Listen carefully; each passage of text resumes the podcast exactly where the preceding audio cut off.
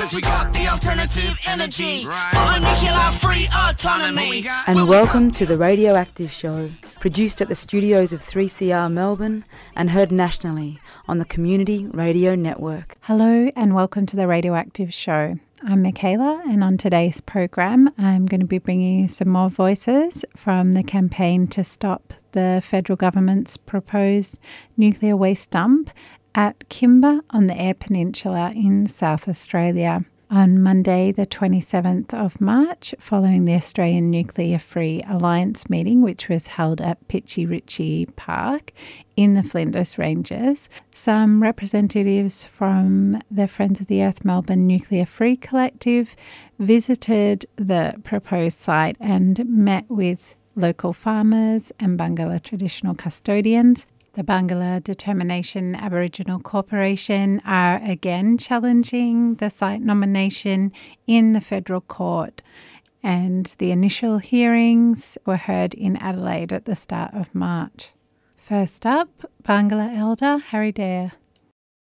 Harry, we're out here at the Napandee site. Yes. How does it feel to be out here with this waste dump proposal still looming? Uh, every time we talk about the waste dump, my heart goes down a bit. Um, I'm not real comfortable being out here, uh, given that I know what the government is wanting to do at this site. Um, it's a very significant site to our, our Barngarla women, uh, given that it's a part of the Seven Sisters Dreaming story that uh, most Aboriginal people know about. Um, it's not going to be on the site but it's going to be close enough that it will destroy our story here in this area. And as Aboriginal people know and other people know, if you just destroy a story, you cannot then reconnect it. Uh, so yeah, no, I don't feel too good about being out here. Yeah. And uh, are you feeling confident about how things are going with the court case? I'm very confident about our court case. Um, we will always be confident that, that we have uh, the right to be able to um, challenge the government. Um, we realise that the government are not playing by the by the rules. They're changing the rules all the time, and this is affecting all of Australia, not just the Barngarla people in this area. Um, it, it, it infects all our native title rights in South Australia. I realise that other states have different legislation with their native title rights, but this will impact on all of uh, South Australians and our voice to Parliament. What a joke! Asking someone else to speak about your country. What a joke. Mm, yeah, with all the knowledge that we have now and people's awareness of the many First Nations and through that whole land rights process that, uh, yeah, unfortunately got watered down with the native title. But through that, obviously, it's very clear to everybody that there are so many different nations that have responsibility for different yeah. bits of country. So why would we be looking at things in that way? But you've actually hit it on the head when you said watered down. Um, we got a native title rights when Mabo actually won that High Court decision. Um, but the day after, they started changing the rules. Um, they, have changed the rules here where Barngarla people can't vote in the destruction of our land here um, and building a waste nuclear waste site here, apparently for low level waste. I mean, come on, they're going to start putting submarines here in Australia. You know, um, let's get real about this government. Let's get real about all governments. Let's get real about voices for parliament. I mean, what a sham. We are living in a sham society. I'd like to um, quote Donald Trump. I know not many people respect Donald Trump, but, um, you know, fake news probably is good news as far as the government's concerned. Yes. Yeah, like I just heard some of the farmers group talking about different people coming out here and doing cultural heritage identification and site clearances. But how does that must that stinks. Yeah. Um, having other people come onto your country and saying that they have a connection to this country, and then the government making uh, asking them to come out and, and work on somebody else's country. I mean, that's a sham. That's just showing you that native title rights means nothing in this country. You know, and it's going to mean even less when when this voice to parliament goes through. It's already gone through. You know, so what a sham. We're going to have people from Adelaide, from the cities, telling us country people how to live and work and breathe on our own country. Yeah, it's just shocking. And that's the thing, like now there's so much money that is going towards the promotion of the voice into communities, and at the same time, so much money being spent opposing the actual voices of people speaking out for their country. Yeah, well, we've paid something like um, $800,000 to take the government to court. They are spending $14 million to fight us, you know, with um, something like 20 lawyers to our four lawyers, our four barristers. And um, still I'm very confident that we will win this. Um, and of course, if the government decides to change the rules again, well, then we, then then we have the Supreme Court. Uh, sorry, we're already in the Supreme Court. We, we, we also have the High Court of Australia, but we also have the um, United Nations. So we're willing to go as far as it takes for us to stop this nuclear waste dump, because we believe in um, all of the world living. We don't we don't want to be seen as the people who started the destruction of the world. Mm. Yeah, that's a really powerful position to take.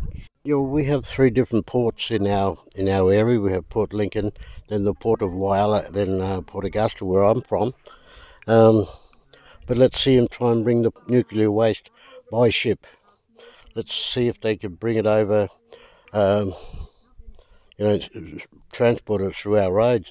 I mean, we will we, we will try and stop them any which way we can, because we realise that nuclear waste of any kind is not good for our uh, our health, for the health of Australia. I mean, Napandee here is um, it's right in the middle of the uh, food bowl of South Australia, so um, to to spoil this area would be a shame. You know, and shame on this government for even thinking that they should be putting nuclear waste dumps anywhere in Australia. There should not be any uh, uranium mining in Australia. Um, they're talking about putting a nuclear, another uh, uranium mine 60k out of Whyalla, which we've only just found out about, um, which we will oppose very strongly. Um, we're in it for the long run anyway. Barngarla have always said no to nuclear, so uh, that's the stance that we are going to take. That's the stance that we're going to instill in our young people.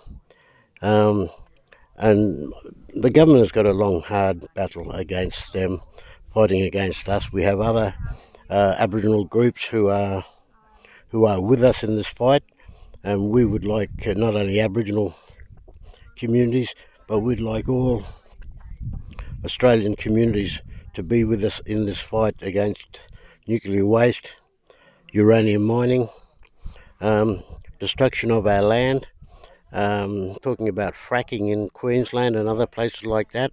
We're against all of that. I mean, there is no need to put acid into our country to um, uh, get out their uh, get out their ores and that. So we're against all of that sort of things that that will only lead to the destruction of our country as we know it. Mm. And I understand that you also have been working with companies to build like renewable energy plants. Is yes, that right? Yeah. Yes, yes, we've um, we, we are we, we we're going to be um, the owners of our own land, um, where we will be the uh, how do you say they'll be paying the rent to us.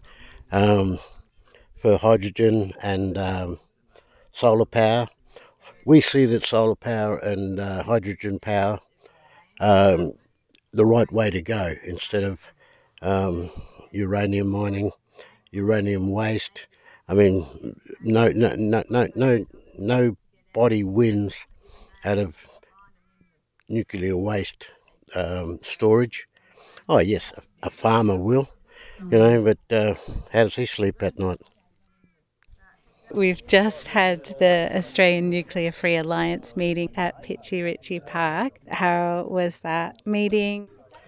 It was great to um, see like like-minded people there at the meeting. Um, I got a lot of powerful energy from uh, being there with those people, listening to their stories. Um, realistically, it's the same story. We we are fighting against nuclear energy. We are fighting against things that are, you know, we don't want the destruction of Australia. Um, but it's good. I mean, it's it's good that we can sit down with like-minded people, share our views, and see where we can go forward in our fight against um, nuclear waste. Also. Uh, uranium mining in our country. Um, I'm not talking about South Australia, I'm talking about all of Australia. We've heard that there's going to be um, probably new mines in the process of starting in Western Australia. Uh, we are with the Western Australian people there who are going to have the misfortune of possibly having that on their land. Um, we will we will stand and fight with those people we will stand and fight with anybody who's against um, nuclear waste and also um, uranium mining on their countries. I, and uh, also, I just got uh, myself, my niece, and uh, a couple other fr- people from South Australia, Vivian McKenzie and Jason Bilney, uh, were elected onto the uh, the the committee for um, the Australian Nuclear Free Alliance.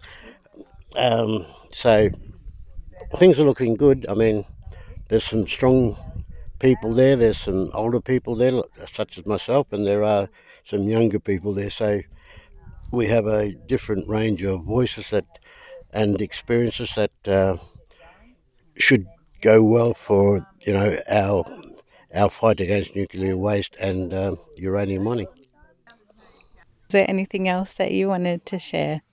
Yeah, I'd just like to say g'day to uh, all the people who are listening from your through, through your radio station, um, and uh, let's get together in our fight against uranium mining and nuclear waste disposal on our country.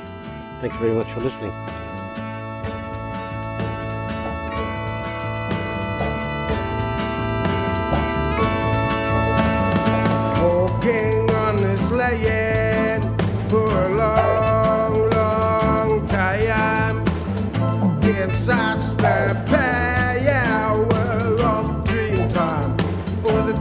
The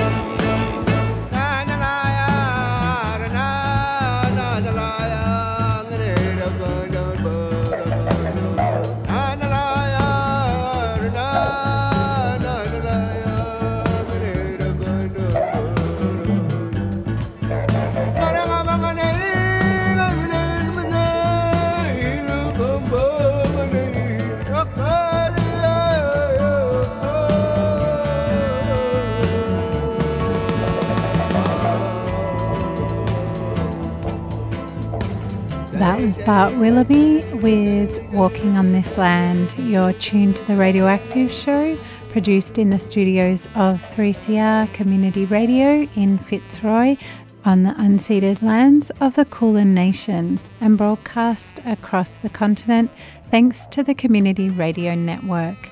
Before the song, we heard from Harry Dare Barngarla Elder and the Barngarla have a petition, and it would be fantastic if you could jump online and support them by signing on and sharing it with your friends and colleagues. You can just go to change.org and search for No Nuclear Waste Dump on our country, Barngarla, and we'll post the link in the podcast notes on our webpage 3cr.org.au forward slash radioactive. Next up, we'll go to another conversation from the Napandee site visit at Kimba on the Eyre Peninsula in South Australia on March 27th. And this is with farmer Peter Woolford, who has been a prominent voice in the campaign to stop the federal government's plan to impose a nuclear waste dump on their community as well as a concerned neighbour, Veronica Skipworth.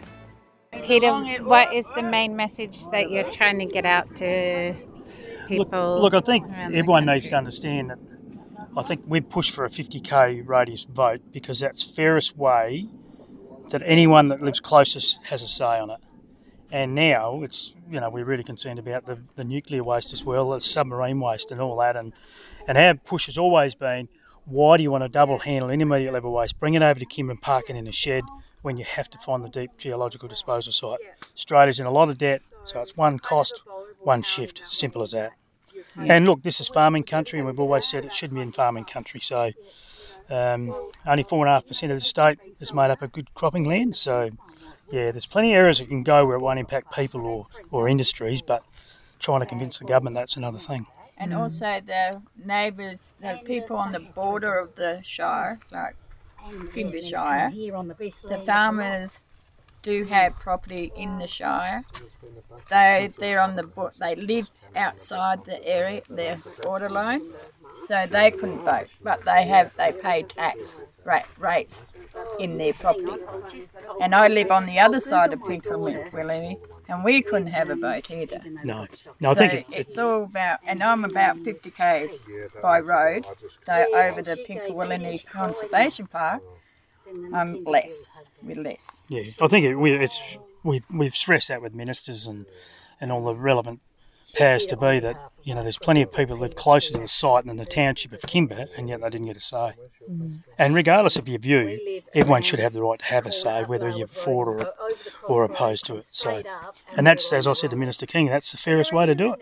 And Hawker had the state, didn't they? They had 50. They had 50 plus the the, the, the council area as well. Yeah, so they had, they had a Had two choice councils, yeah. over there, with the, though we didn't have a choice over here. They just shrunk it. Yeah. So this- that's a, uh, to me, it's a bit fraud and, you know, one sided. They, the Oh, Yes so Group and everybody travel- else got Oh, community so money not really invested in what goes on to here. get okay. A to B. Yeah. No group people went to Canberra, they raised the money for themselves. And has anyone, mm. and does anyone things. know And now it's been one sided all the time. It should be open to both sides. And what about people who sort of supported at the start or might have voted yes? Are they been happy with how things are going? Well, I think you find that those that voted for it just, you know, they, if you held another vote tomorrow, it'd be still the same. People, the views are polarised. And so those that have voted for it, there's a lot that would just say it's only going to be rubber gloves and they don't really worry. But um, there's no doubt things are changing all the time, especially with this AUKUS announcement and things like that. And um, it's just just been so disappointing how how people have been treated in this. That's the that's the point I've made to the ministers. You know, you've forgotten about how you've treated people here. We've actually the town has lost some people. They've left already because they don't want to be here. That's a sad reality. So anyway, Yeah. we'll keep fighting. Yep. We won't stop. And we talked a little bit about how the process was handled with the community grants that the government has been offering as part of the waste dump proposal. Well, so far the community has received what they call a community benefits package. So there's been two lots of money so far. I think it's up to four million dollars, two million at a time. So people in the community can put forward projects and and they um, get their projects paid for. So a lot of us call it, you know, whether it's bribe money, whatever. But the reality is, there's been a lot of projects done where, really, this to me, it's been a waste of money. Even though it's great for the community to have some of these things, but um, you know, four million dollars is four million bucks. So it could be spent better, I think. But anyway, that's that's how it's been, and that's been part of the government's drive to, you know, I think convince people to have it here. Yeah. Been a, played a long Yeah. part in it, I think. And so it sounds like that is more like individuals then that the government decides which projects get funded rather than you coming together as a community and deciding what are the big priorities. Yeah, well, what we do is that normally the, it goes into the KCC, which is the Kimba Consultative Committee, and, and there's what is there, 15 of us on there, and we generally would rate what we think are the priorities of some of those projects. But ultimately, we've seen it. We might rate a, a project high, but the government has said no, and they've chosen another one. So in hindsight, they probably have. You know, they're the ones that decide where the money goes ultimately. Yeah. And you were saying there's a medical centre being built. Yeah, well, the medical centre in Kimba, is, I think the opening of it's this week, I think. They've put a million dollars towards upgrading it, and that'll come from the, the community benefits package. So, you know, those sort of things are, a, are certainly a, a bonus or a benefit to the community because, you know, it's going to um, help so many, you know, but that's a worthy thing. But look, in the finish, we all pay a lot of rates, and a lot of those things can be paid by rates anyway. So, um, yeah, it is what it is. Yeah. I'm Veronica Skipworth. I live in Mamberlin, which is between Koongawa and Kyancutta, about 50 k's west of the site by road, though I live um, about 13 k's west of Pinkawillinie Conservation Park, which is the park um, that's uh, adjacent to the site, the waste dump site. So, um, yes, I've been fighting and making people aware on social media, um, getting people to do the post posters, you know, postcards, signing them, taking them back, sending them away, and just telling people of the Eyre Peninsula, and especially on social media when they say it's all about medical waste, and it's not about medical waste, it's about everybody's junk uh, waste, and so is waste. I feel it's going to be the world's waste, the submarine waste, the power station wastes, and things like that. So I'm very passionate. I'm an environmentalist. I call myself um, Mother Earth's apostle. So I'm between farmers and the Barngarla, though I rally around where it doesn't matter where I go, I actually rally around and look after the environment the best I can. Awesome. And um, we've just come from the Australian Nuclear Free Alliance meeting across the weekend. How was that? I enjoyed it very muchly, and now I feel instead of being by, I felt alone. Now I feel that um, I've got a big family, a new big family of different people who are fighting all around Australia and the world, and doing um, the good deeds that they need to do in making people aware that nuclear is dirty. We need to put nuclear uh, uranium stay in the ground for Mother Earth to stabilise her. Um, she's, it's part of her minerals to be able to be able to be safe. I feel that it needs to be left in the ground. Also, there's I fight for Iron Road, 10 k's south of me, uh, open cut mine um, at the moment down at Whalers Way with the um, rocket launching as well, and they've got one at Koonibba and they're connected as well. Um, yeah, so it's really quite daunting what I do, and I sit in the background, and now I find that meeting all the like minded people, I'm actually part of a big family who care about the universe, who cares about Mother Earth. And that brings us to the end of today's radioactive show. Thanks so much to Veronica Skipworth, Peter Woolford, and Harry Dare for sharing some of those conversations with us. And the site visit at Kimba on the Eyre Peninsula in South Australia. And those recordings were from the 27th of March. We'll be keeping you up to date on the Waste Dump campaign. And also, you would have heard uh, Harry mention a proposal for a new uranium mine near Whyalla, and we'll be bringing you more details about that in future shows. Also, Thanks so much to the Nuclear Free Collective at Friends of the Earth Melbourne for the ongoing financial support for the Radioactive Show. The Nuclear Free Collective are currently preparing for another art auction fundraiser event. This hasn't happened for a few years due to the pandemic, so it's exciting to have this event back on the calendar. It's coming up on the 30th of June at Catalyst Social Centre on Sydney Road in Brunswick. And if you're an artist or know of an artist who might like to donate some artwork, then they can go to melbournefoe.org.au forward slash 2023 underscore art underscore auction to register to donate. The Radioactive Show was produced in the studios of 3CR in Fitzroy on Kulin Land. And thanks so much to the Community Radio Network for getting this show out to community radio stations right across the country. Thanks so much for listening and tune in again next week for more news and views on nuclear peace and energy issues. You've been listening to a 3CR podcast produced in the studios of independent community radio station 3CR in Melbourne, Australia. For more information, go to allthews.3cr.org.au.